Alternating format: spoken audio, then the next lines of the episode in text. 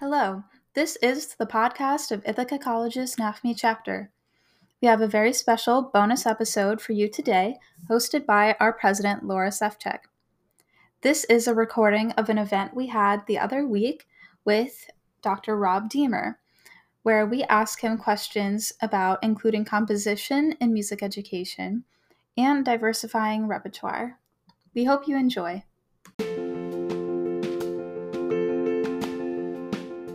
Right, so um, our guest today is Dr. Rob Deemer, uh, and he is a professor of composition at Fredonia, uh, and he's had some works commissioned by the Buffalo Phil. Um, I also was looking at your website, you have some by the Wind Ensemble at the University of Texas, um, and some of the Marine bands, which sounds super exciting. Um, something we were super excited about is your um, composer diversity database.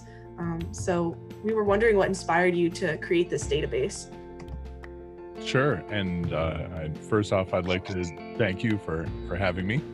Uh, this is this is pretty exciting that y'all have have your own podcast. That's really cool. So, um, how did this whole thing get started? Uh, about four years ago, uh, in the summer of 2016, I had a little extra time on my hand over the summer, and I'd been meaning to create uh, a resource for my students here at the State University of New York at Fredonia um, to find more women composers because obviously there's a lot of, of well known male composers, uh, both historically and then even contemporary, uh, but but it's harder for them to know who to look for, and so uh, I I thought I would put this spreadsheet together uh, that would that would help them to do that. And initially, it was just going to be a list of names and and hyperlink to their websites, which is kind of how everybody else had been doing it up until that point. There were a couple other websites out there uh, that had similar type of resources. So I thought, okay, well, we'll just put this together. It'll be nice and easy. Know, famous last words. Uh, so.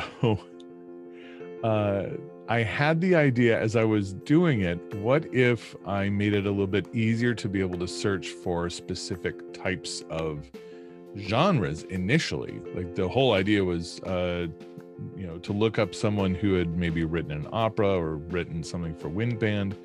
Uh, or for jazz, or for musical theater, or for orchestra, and so on and so forth. So I first started with that, and then I'm like, well, you know, what if people are looking for specifically women composers who are black or Latinx or Asian? And then it just kind of went from there. Fast forward about a year and a half, and I had a shareable Google spreadsheet with almost 3,000 uh, composers in there that I had gone through initially myself, and then I'd gotten a few of my students here at Fredonia to um, help out with independent studies. And we we basically launched it as the Women's Composer Database at the beginning of 2018. And about six months later, started the Composer Diversity Database, which was a website, and the spreadsheet was then turned into an interactive website uh, that also included all composers of color, or at least maybe not all of them, but we're working on that. Uh, but at least you know uh, both male and female composers of color. Uh, and then six months later, after that, the beginning of 2019, I I was able to convince the folks here at Fredonia to let me start the Institute for Composer Diversity, and that's pretty much uh, what I've been up to the last two years.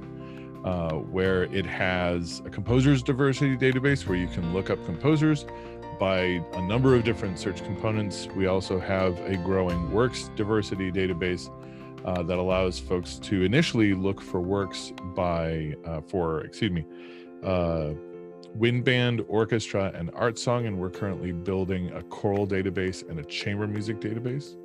Uh, and then we also do a lot of uh, analysis. I did analysis of about 120 orchestra seasons last year we're currently doing that again this year, both for their intended seasons, but then also for their pandemic seasons, because as you can imagine, that's quite different uh, than it was. Uh, you know, what they are currently performing is very different than what they thought they were going to be performing.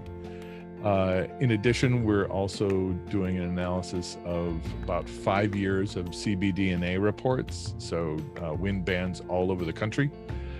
Uh, and then we're also looking at state lists um, at the K 12 level and, and, looking at initially concert band works, but then that's going to grow uh, and include orchestra and choir and probably chamber music as well to be able to find out what works are in different state lists initially uh, find out which works are by underrepresented composers, put those into an aggregated list, and then help different states to be able to diversify uh, their required repertoire lists.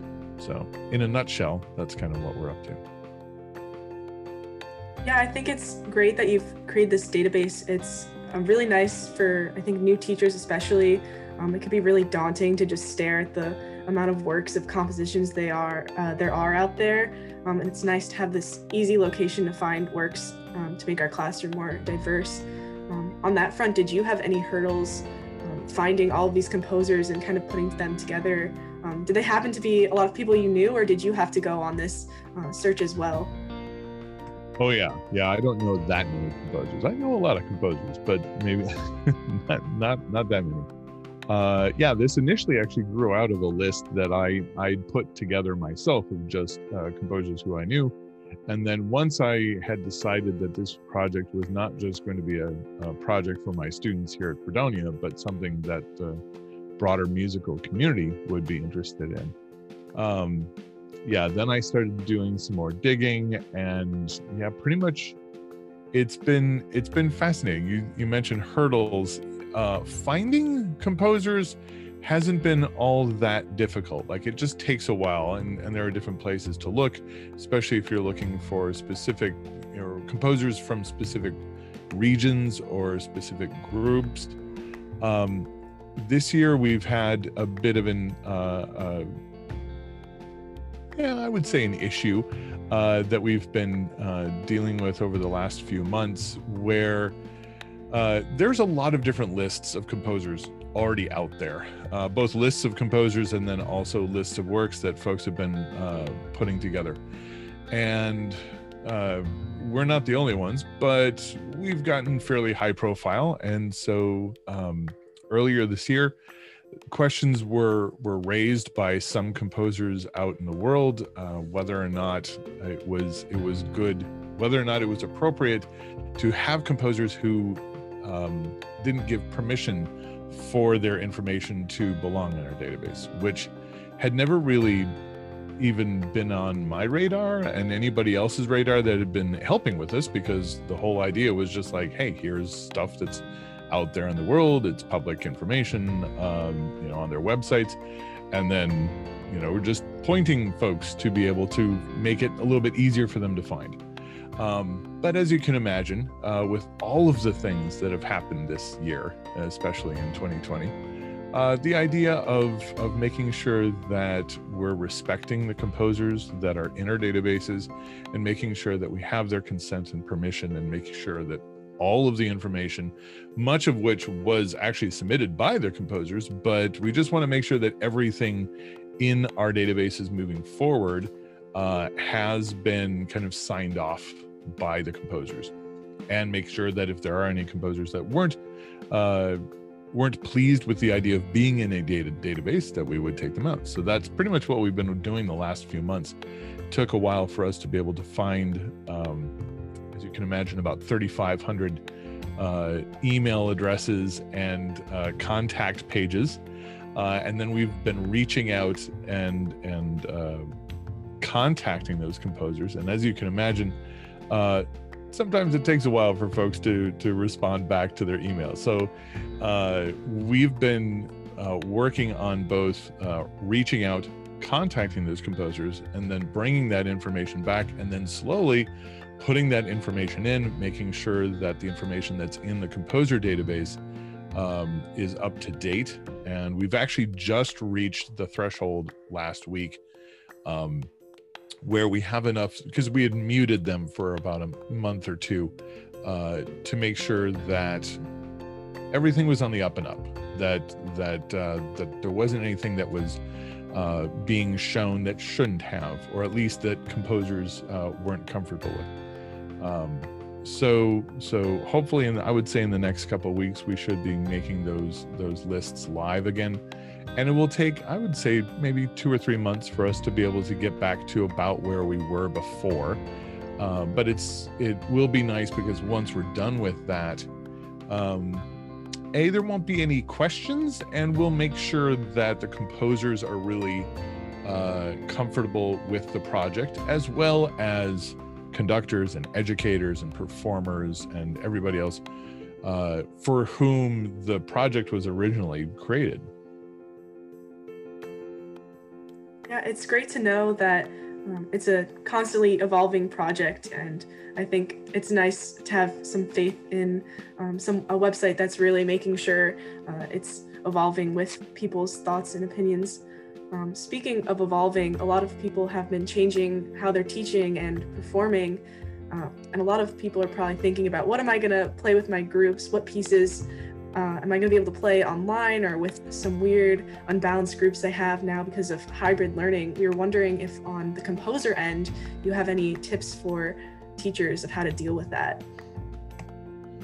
Oh my goodness. Well, the first thing, uh, and and I can send you a, a link for this. Uh, there was a group that got started in the early part of the late late spring, early summer. Uh, that that was put together by I want to say eight to ten composers around the country uh, that that looked at the needs of educators and music educators across the country, especially with bands, uh, and and looked at the idea of a flex band approach uh, to to uh, um, basically ask composers not even necessarily to write new works, but to write works or, or to go back to works that they had uh, in their own uh, catalogs and see if they could reconfigure them so that they would be available for ensembles of any number, any size, right? So in, instead of having specifically a flute one part and a flute two part and an oboe part and a clarinet one part, uh, you might only have I don't know, four or five work, four or five uh, parts for the entire thing. So it's a little bit more like the way that uh, the Renaissance composers used to used to write. So it would be kind of like a consort where you'd have sopranos, soprano one, soprano two, alto, tenor, bass, and that could be played by or it could be sung by singers if there was lyrics uh, or or text, I suppose. Uh, but it could also be played by string instruments or recorders or brass instruments. Uh, it was a very flexible ensemble concept several hundred years ago, back in the Renaissance, and that's kind of what this is as well. Something that we've seen, I think, uh, in the very um, the, the lower levels of of say beginner band works, where you might have you know one part that can be played by flutes, oboes, and clarinets all at the same you know in the same uh, uh, range and all and transposed for the different instruments. But now these are not just beginner pieces but these are actually you know sizable you know mature works that these composers have gone back and reconfigured in order to be able to allow for ensembles that that may only be meeting in in small groups in small chamber ensembles and yet still be able to play the works so that would be one thing to to definitely check out. What other ideas are are you, are you thinking? Um, we are also thinking uh, a lot of people try to introduce composition or um, improv uh, to their students when they're in a classroom. Um, people might be having more difficulty with that online, and we're wondering if you had tips for that as well. Oh, sure. Uh, oh, that's right. I also teach composition. Sometimes I forget with all of the other stuff that I'm that I'm doing these days. Um, yes, definitely. There are there are a number of different things that they can do. Um, there are a number of different books out there and resources uh, that you can find, and I can I can probably send you a, a link to to be able to let folks know about it. Uh, a couple of the the things that I do with folks that it, that's pretty pretty straightforward and, and not too not too difficult to do uh, is the first thing is just to try your hand. Uh, now, this is going either from the standpoint of uh, the teacher themselves doing the project or the teacher actually having their students doing the project. Uh, and either one can can work. Uh, where, sorry, I have a friend here flying around in my face. Uh, um, the first thing I would suggest is to think about arranging a pre-existing tune, and that doesn't necessarily have to be something that's uh, super contemporary. Uh, but actually, like older Christmas carols or folk songs, or uh, you know, simple melodies that can be varied fairly easily uh, and set for any number of different instruments, whether or not it's solo or or a, a smaller chamber ensemble or even a large ensemble, um, to explore what that how that could do it. So you know, oftentimes com, uh, educators they have a fear of being wrong when um, when when they've been asked to compose they're they're really scared because you know they they don't want to be compared to all of the main you know famous composers that people have seen you know for centuries. And oh i couldn't possibly write anything as good as this person or that person. Well obviously that's not why you're doing it. You know you're you're not there to to write something that's going to try and win a pulitzer prize. Uh, you're there to compose in the same way that um, if we ask students or even college students or or uh, uh, music educators out in the field to write a poem or two, they wouldn't have any problem with it. They'd be like, "Oh, I I know this. You know, I know words. I can make poetry, whether or not it's supposed to rhyme or not. I can figure that out. It has structure. I can I can I can play with that. You know, uh, tell them to write a haiku. They'll do it in about 10 minutes. But when you ask them to compose, then it gets really dicey, even if they have taken music theory classes and, and done all the things. Just because they don't want to sound bad, they don't want to make mistakes. And uh, composers, those of us who have been doing it for a while, we kind of know going in that we're yeah we probably are going to make mistakes and sometimes uh, it may it may sound goofy in some form or fashion uh, but at the same time, that's how you learn and that's how you get better.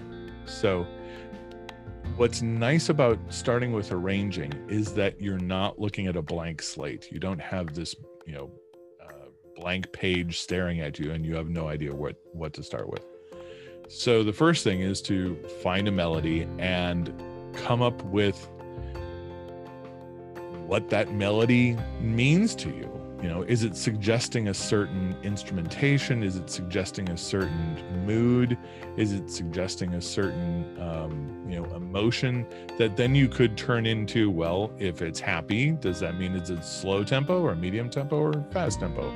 Um, is it is it a dance uh, or is it uh, more of a ballad or something like that? And then you can start to play around with what that suggests for harmonies and uh, maybe a structure. How many times are you going to repeat the, the song? Does it have a bridge? All of those things. So, arranging is the first part, and that you can get as simple or as complex as you want.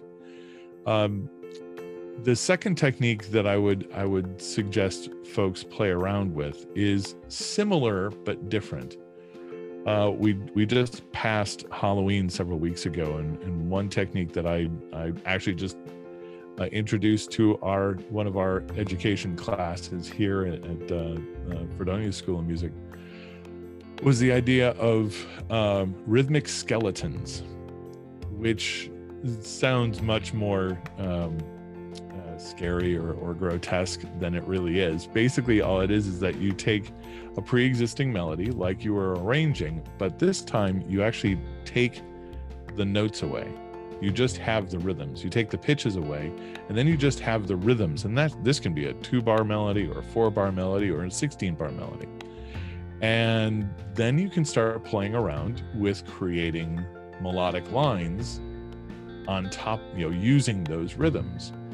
And then you can start doing cool things like maybe moving bar lines around. If it's in 4 4, well, maybe, you know, um, you can take three three bars of 4 4 4 and turn that into four bars of 3 4. And so then it starts to shift the uh, the emphasis in the melody and it doesn't take long you know you change the pitches you change maybe the metric structure or the tempo if the song was originally a slow tempo maybe know get faster or vice versa. Um, and then maybe if the melody was originally in minor make your melody major or vice versa. And then you can basically get it to it doesn't take very long to be able to have something that sounds quite different than the original to the point where most folks might not even realize that you were quoting but you're not really quoting because the melody is different but but that there is isn't any relationship to that original melody. So it's it's kind of a a, a bit of a, a, nice foot in the door for folks who uh, who haven't composed before. And it's a great uh, it's a great exercise to be able to uh, for both the students and the teachers. And this is one thing that I, I always suggest is for teachers to maybe uh, compose along with their students and to show the students that uh, they're it maybe you know they can they can say i haven't composed much. Why don't you guys compose along with me? And then to be able to show them that they can explore it together.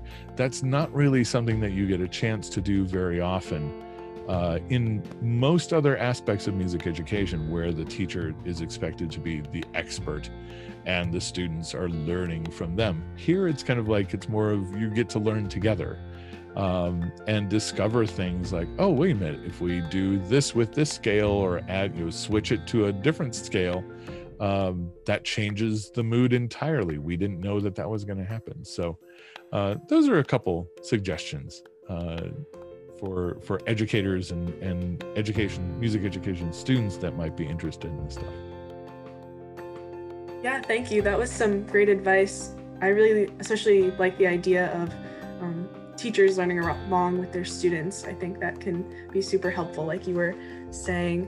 Uh, we'll go ahead and if anyone has any questions they'd like to ask feel free to either put them in the chat or just uh, go ahead and say them. Um, I have some questions too if other people don't have more to add.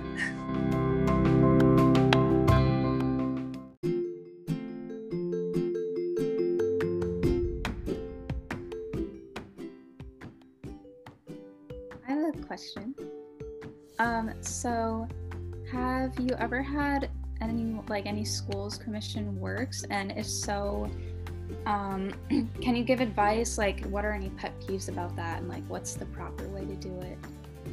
That's a great question, uh, and and this is this is something that I think a lot of com- uh, educators tend to forget. Uh, that if they can't find music for a particular you know level group or particular instrumentation, uh, or if they're just like you know let's do something new, that that uh, commissioning is uh, a, a good option to deal with. First thing I would suggest when you're thinking about commissioning is to figure out how much money you're going to be able to put together. Now, some schools are lucky and they may have, um, you know, a fair amount of resources. Maybe they have a really strong booster club or they basically just are in a very um, well-to-do uh, community that might allow for them to be able to put some funds together on a yearly or a bi-yearly basis to be able to to commission works uh, that's awesome if you can do that oftentimes educators are not in that position but that doesn't mean that you can't do it it just means that um, you get a chance to put together a consortium. And more and more, you're finding consortiums being put together. And the great part about it is, is that it doesn't necessarily have to have 10 or 20 different schools. It could just be five of your friends, you know, who who are out there teaching. And, you know, let's say you've you've talked to a composer uh, and and they're like, you know, I'd love to commission you to to write a work. Uh, let's say it's five minutes long, and most professional composers these days I don't want to I don't want to say how much everybody gets, but on average, it's about a thousand dollars a minute for a large ensemble work, which sounds like a lot until you you know you imagine that these composers that's their livelihood that's what that's their their full-time job.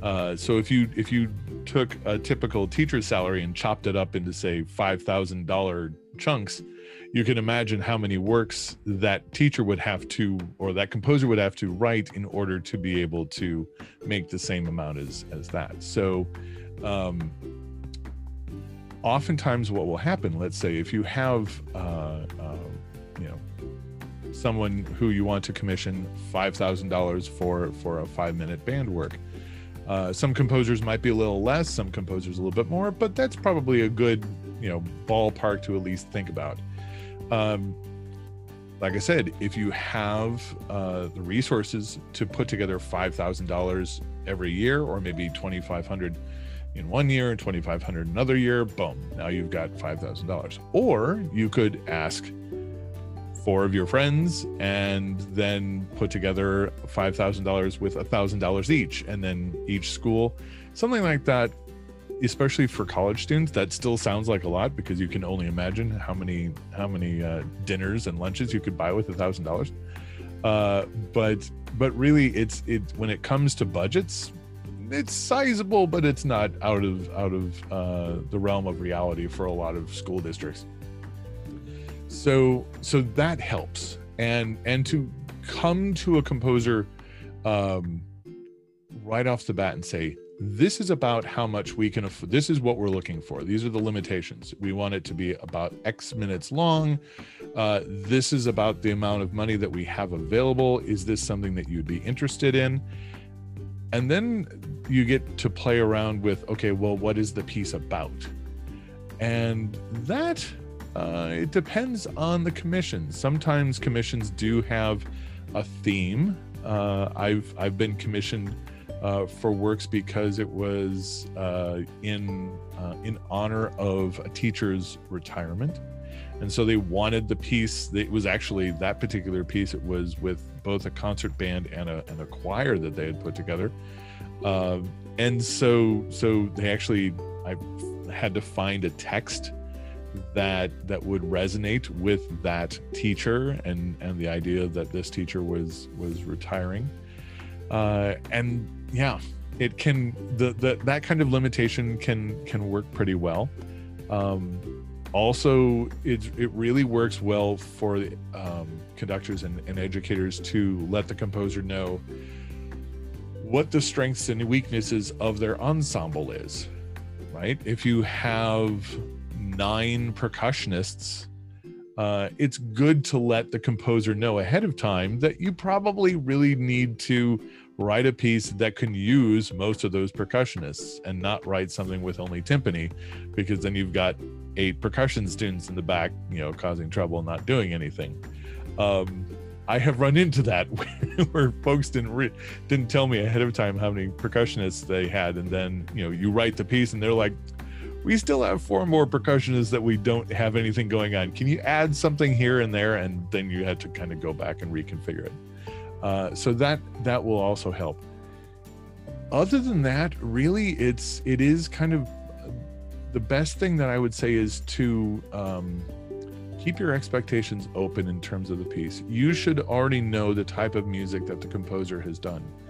And that sh- I should also mention. Let's say if you're you're commissioning someone to write something for concert band or for choir or for orchestra, that doesn't necessarily mean that you have to commission someone who has written a lot of works for that. So there are a lot of really good composers who have never written for band uh, and might really appreciate the chance to be able to do that. And when I'm saying composers, I don't necessarily mean that you have to go all the way to the top of the list of the, the composers that everybody knows. This could even be composers who you've gone to school with or that that you know are in your area that you you've heard their music you'd really like to to commission uh, this particular composer to do something and they've never written for choir even though you've heard their orchestra pieces and you know they really know what they're doing and they've written for voice and they know what they're doing. They just haven't got a chance to write for high school choir or high school band. So other than that to to uh to kind of just leave things a little loose in terms of not expecting anything specific because you never know and even the composer never really knows what they're going to write for you until they write it. So i hope that helps. Yes that was very helpful. Thank you.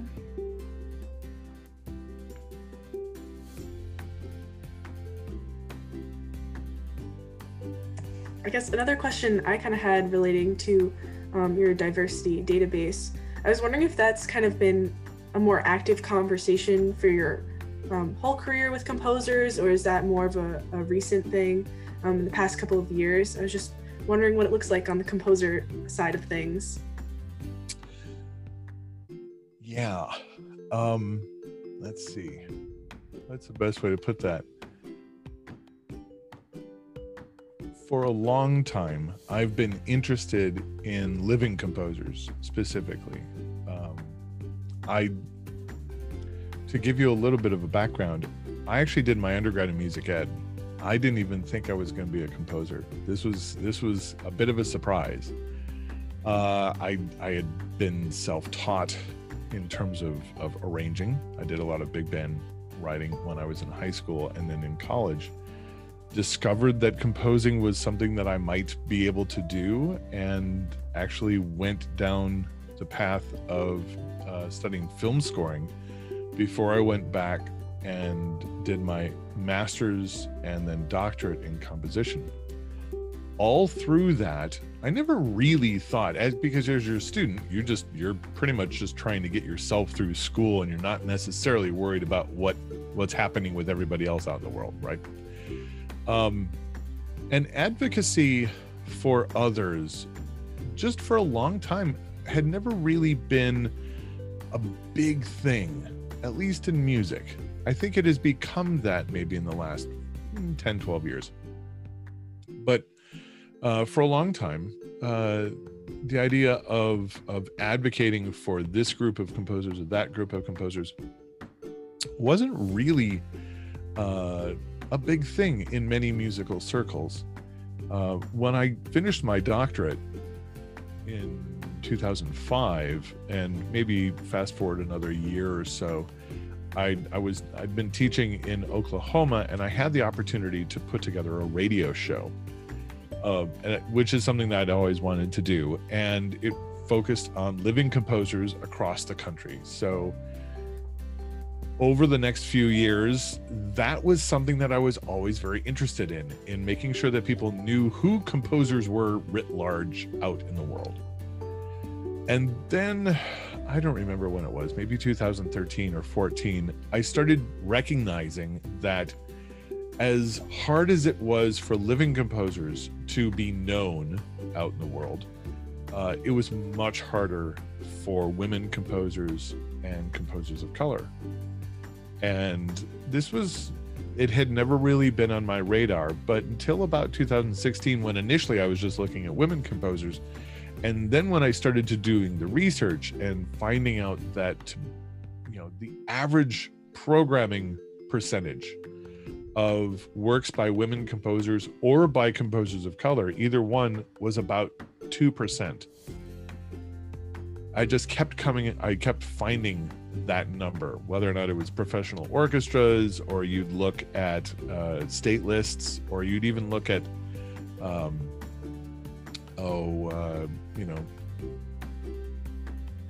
you're gonna have to have fun editing this together. Um, uh, what is it? Uh, distribu- uh, distributors like J.W. Pepper or uh, or Stanton's. You look through their you, you look through their their catalogs and again it's somewhere between 1 and 3% uh, and and after a while when i started seeing those numbers on a consistent basis year after year after year i'm kind of like okay this is an issue. This is something. And while there had been people who had been pushing for it, it really wasn't like something that people were like putting out there as, hey, you need to do this now.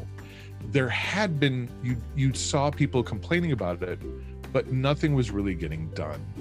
And so, and oftentimes it was, you'd hear things from conductors or educators, oh, I'd love to be able to perform more works by composers from these groups. I just don't know who they are and I don't know where to find them. And so that kind of, you know, got me started. And uh, it's pretty much been my thing ever since. Mine and a whole bunch of other folks who who have who have uh, taken up the charge, and and I'm glad they have. very cool to hear the journey of that from beginning to current day.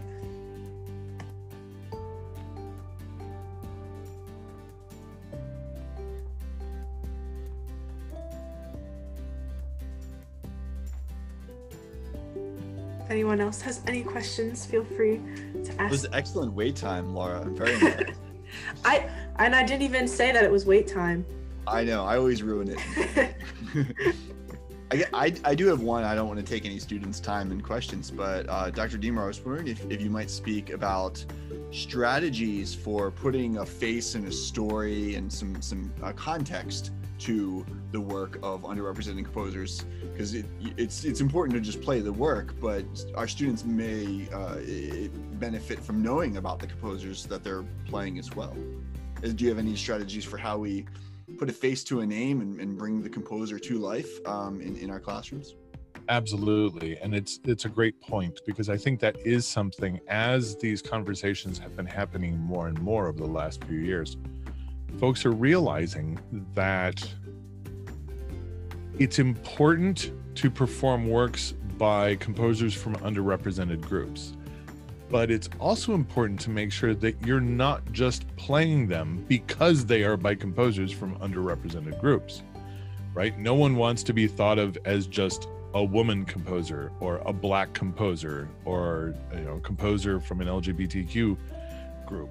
It's it's uh, you know they want to be seen as a person, and so I think a couple of things to be able to think about is first contacting them if they're living uh, and finding out a little bit about them. You know, a the composer really know you know is is happy to know that you're performing their work, uh, but also just to get a sense in terms of who that composer is, how they got into composing, uh, and find out a little bit maybe beyond the program note of, uh, of what the piece means to that composer. I think that's really really important um, you know for instance if uh, if you if you are performing a work by a black composer and you happen to have a fair number of students who are black in your ensemble.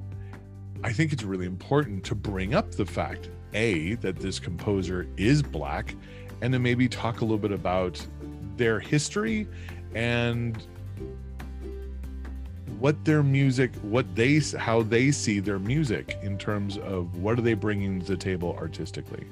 What are they trying to say? Why did this particular piece come about um and to, so so folks that that that uh that does a couple of things first the composer isn't seen as a black composer the composer is just seen as a person right who happens to be a composer happens to be black and happens to like writing works on whatever they happen to be writing works about.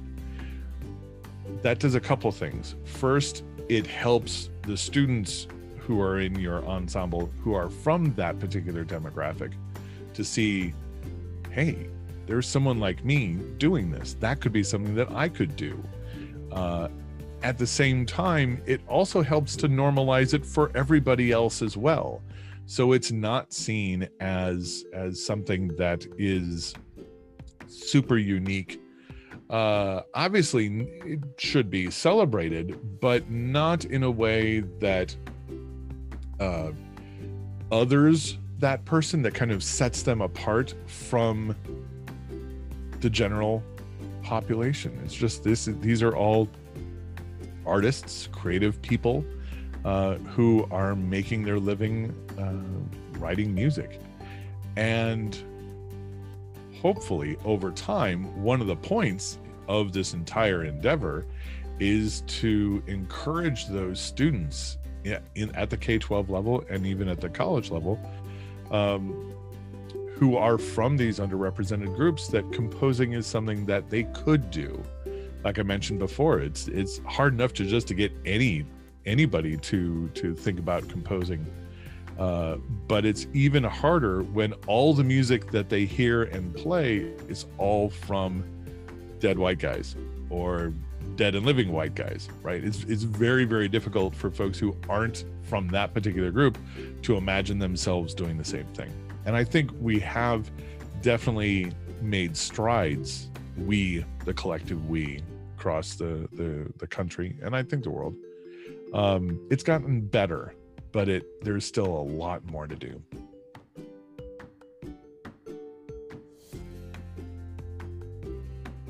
One other thing that I might also mention um, to Matt's question is it's also good to to keep in mind that putting together an entire concert that focuses on just one group may seem like it's a positive because you're you're putting a spotlight on that particular group.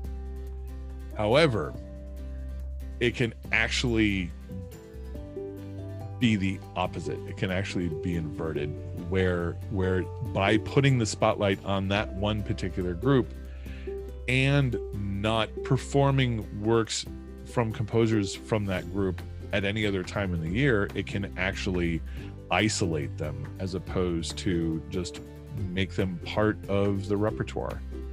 Uh, you see this sometimes, um, let's say, in choral repertoire, uh, because, you know, how many times have you seen a choral concert where all the composers are white except the last piece in the concert, which is a gospel or a spiritual work? And then it's kind of like, well, we're diverse because we have, and you're like, no, no, because you're you're kind of again, you're kind of isolating them, and you're saying that the only works by black composers in this particular case uh, have to be from that particular style. Uh, and there's there's a number of uh, folks out there um, marques uh, garrett is someone who you should know who's specifically you know done a lot of work on non-idiomatic works by black composers. Um, that that kind of make sure that folks know that there are works outside of the styles that we normally associate from this group or that group. So it's it's uh, it's fine if you want to do um, a concert that um, centers on a particular group, but also just to make sure that that's not the only time you perform them and that it's sustainable and you're not just doing it once and then you don't do that again for the next four years or something like that.